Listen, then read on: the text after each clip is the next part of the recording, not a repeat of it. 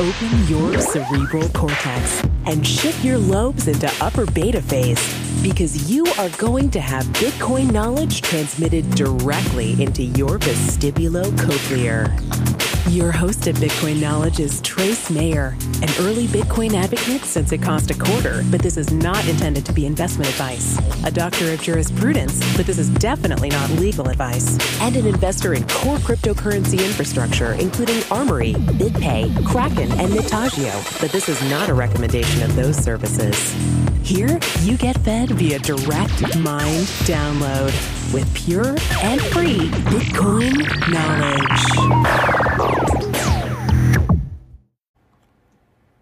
Welcome back to the Bitcoin Knowledge Podcast. This is going to be a review of the first quarter of 2016.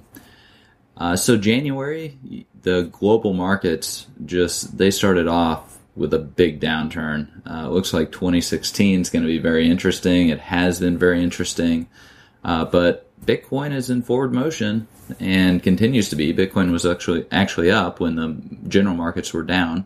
Uh, on the podcast, I interviewed Rocelo Lopes uh, from Brazil. He talked about, I thought the most interesting story brought up was this uh, hotel operator who he doesn't want to be exposed to the Brazilian real. He doesn't want to be exposed to the Brazilian banking system, both of which are imploding right now. And so he takes 60% of his retained earnings and buys Bitcoin every month, about a thousand Bitcoins a month. And you know that's just that's a really big use case that store of value uh, from uh, down in Brazil. Then I had on Eric Lombrozo. Uh, he talked about segregated witness uh, and testing on that has been full steam ahead, which is very exciting. And he's also uh, builds a very secure wallet, mSIGNA. Uh, then we had Pablo Gonzalez also talking about Brazil and what's going on with the markets down there uh, I think it's just so important for people to understand that there are more people in the world who need Bitcoin uh, than their current fiat systems, and uh, it just solves a big, big problem for so many people. then we had on Wayne Wayne Vaughan from Tierion, and Tierion is very interesting. It go it uses a Merkle tree and Merkle leaves uh, to create a, a Merkle root, and then that root's hashed and put into the op return. And so it's a way to put notarizations basically into the blockchain. And so that's a very interesting use case. And from what I understand, since our interview, uh, Wayne actually raised over a million dollars for Tierion. Uh, so that's very exciting. February, we had really big uh, just some really big developments. Bitcoin Core 12.0 came out. Uh, major improvements in this node. There was 7x faster signature validation, the ability to limit upload traffic, so if you want to conserve your bandwidth, uh, crash prevention via the memory pool limits, so that uh, people can't just kind of bombard your nodes, uh, option to send transactions that can then be fee boosted.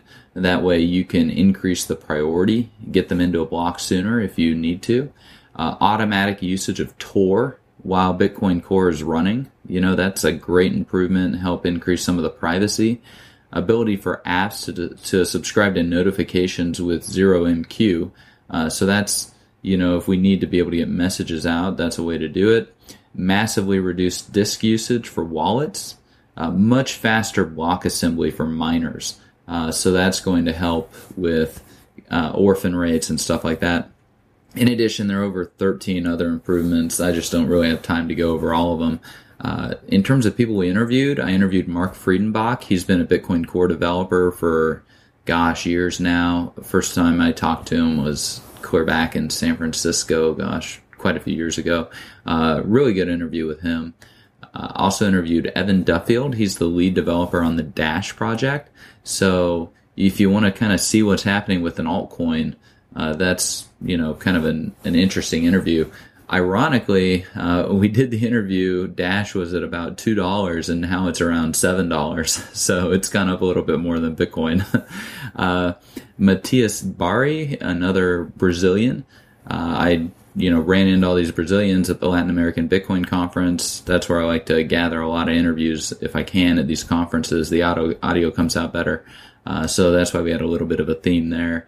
And then Diego Gutierrez, who's working with Sergio de Lerner. Now, Sergio de Lerner, he's found quite a few critical vulnerabilities in Bitcoin, security uh, researcher. Uh, those two are working on Rootstock. And Rootstock looks like it's going to be a really good project.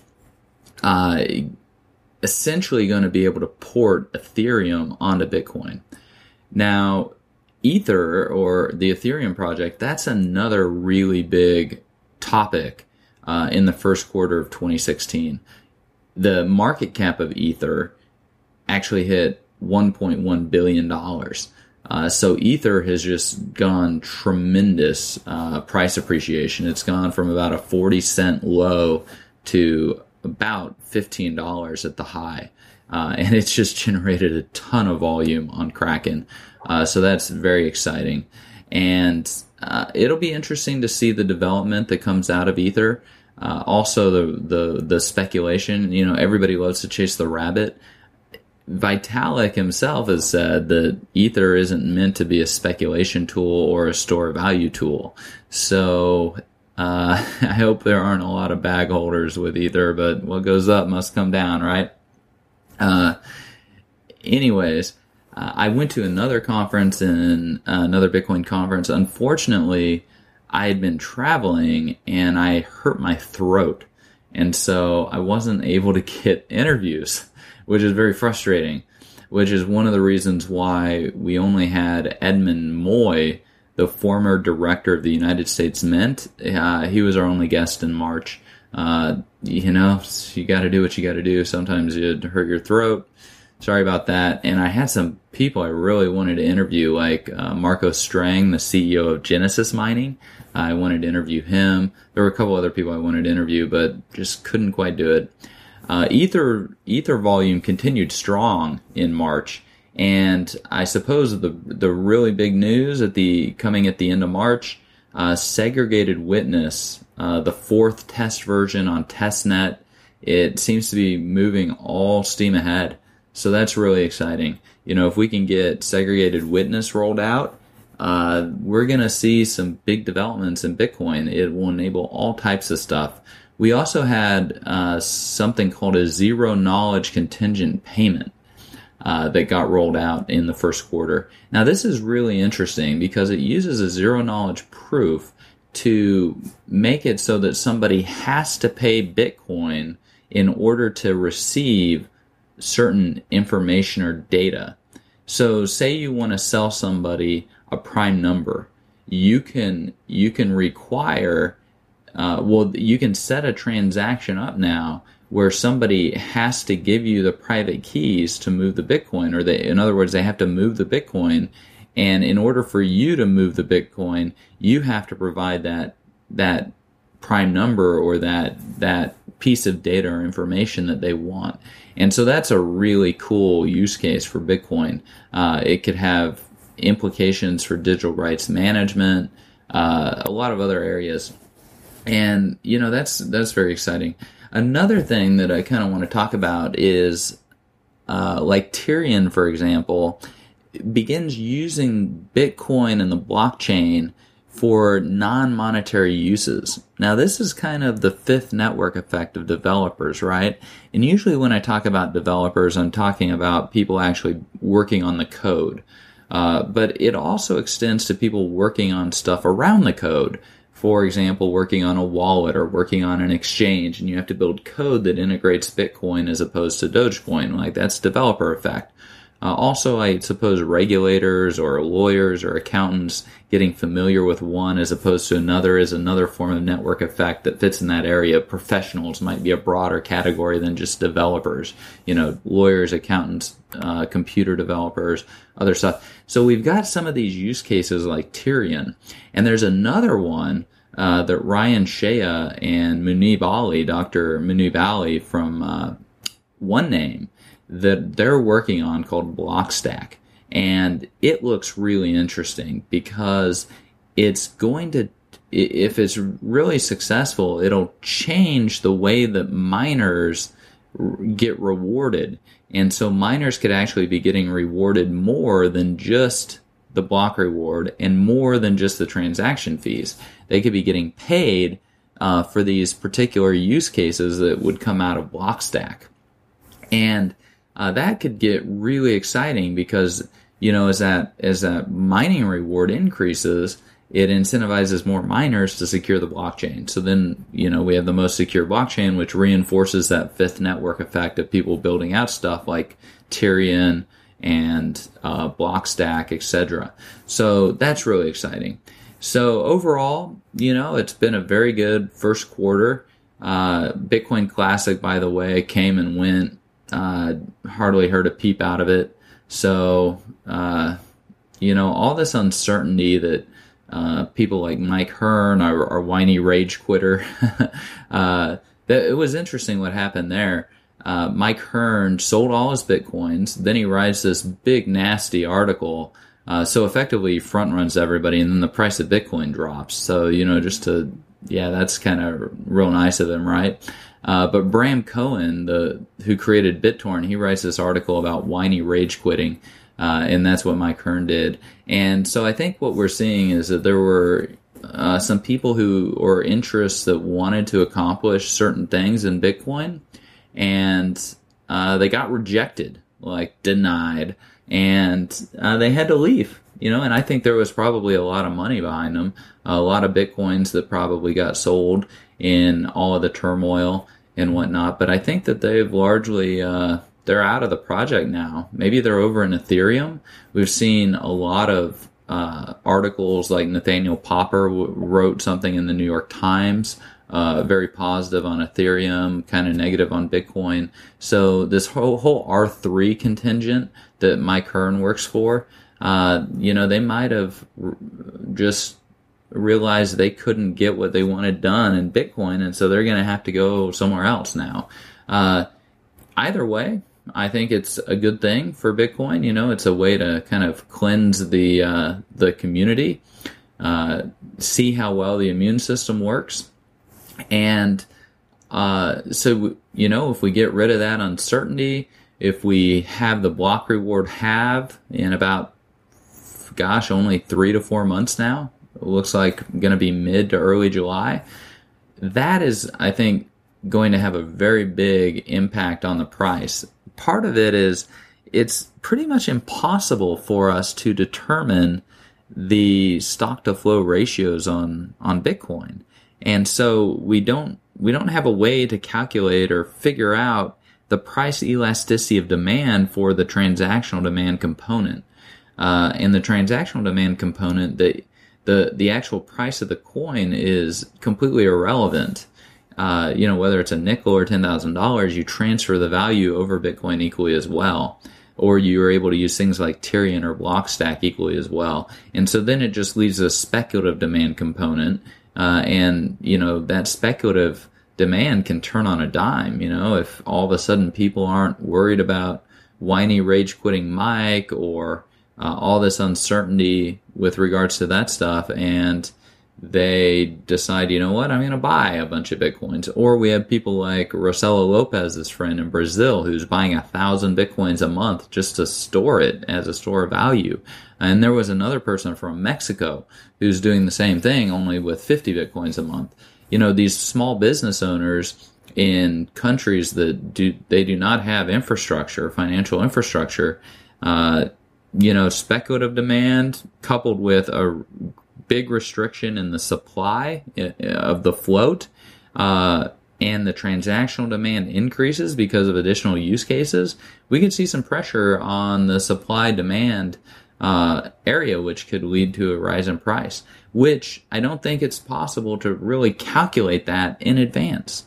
Uh, we don't know what this transact. We we don't have a way to figure out the the elasticity of demand for transactional demand. And anytime we've seen big, big changes when it comes to that supply, that transactional dem- that transactional supply of coins, there's been a major, major move in the price. Uh, for example, the first halving, you know, 13 bucks to 266 bucks within about a two to three month period. Uh, the Silk Road coins got getting seized. Uh, $60 at the low to $1,300 a couple months later. Uh, when you think about it, you know the government bought what a hundred. They, they they confiscated over a hundred million dollars of Bitcoin, and you know, sure, Silk Road is down, but then other dark markets popped up. Well, guess what? People had to go out and buy a hundred million dollars of Bitcoin, so they they squoze the transactional demand component of the the supply demand equation, and price went up because you know you had to sucker people out of their bitcoins, and in order to do that, you had to offer a higher price. Uh, out of their speculative demand bitcoins that is. And then it becomes kind of a self-reinforcing loop. And then you know you get a blow off top and then uh, correction and and all that stuff. But you know so i think you know we're gonna have another we're gonna have another mining uh, reward have. It's gonna go from 25 every 10 minutes to 12 and a half. That's you know gonna be a big change. And uh, so gonna be interesting to see what happens as a result of it. Uh, I think, uh, you know, we've got very kind of blue skies for the rest of 2016. There's a solid roadmap in place by the Bitcoin core team, which is comprised of over 300 contributors to Bitcoin. You know, a couple of them do the heavy lifting, like Pieter Wuille, uh, Greg Maxwell, etc.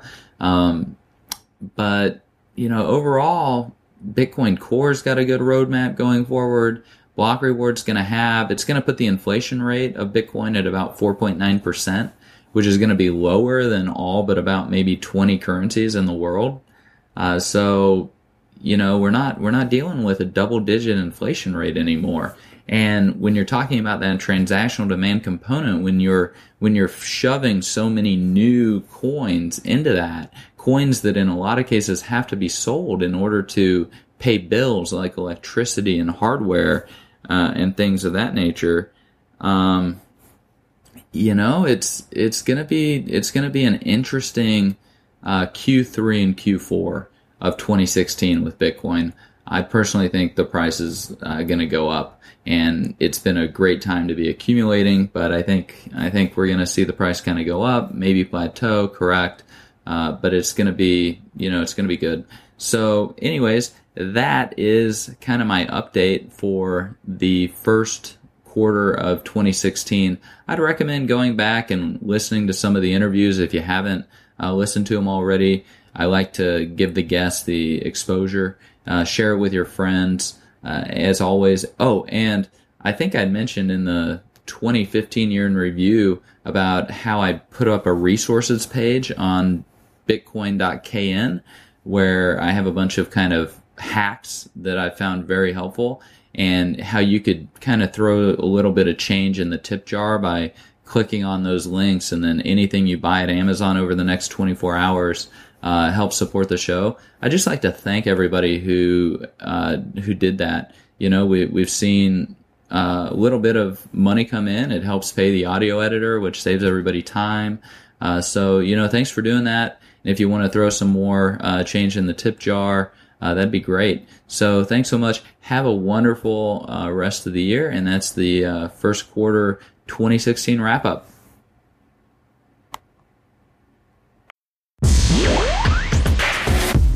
To get a copy of the free Bitcoin Guide at freebitcoinguide.com. Got a question or suggestion? Record your voice at bitcoin.kn. Don't be shy. To help the show, share Bitcoin.kn with friends, post about it on Reddit, and otherwise spam the interwebs. Your iTunes comments and five star reviews are very important to us. Please continue tuning in to the Bitcoin Knowledge Podcast, where we release interviews with the top people in the Bitcoin world. Now take some choline and let that Bitcoin knowledge consolidate.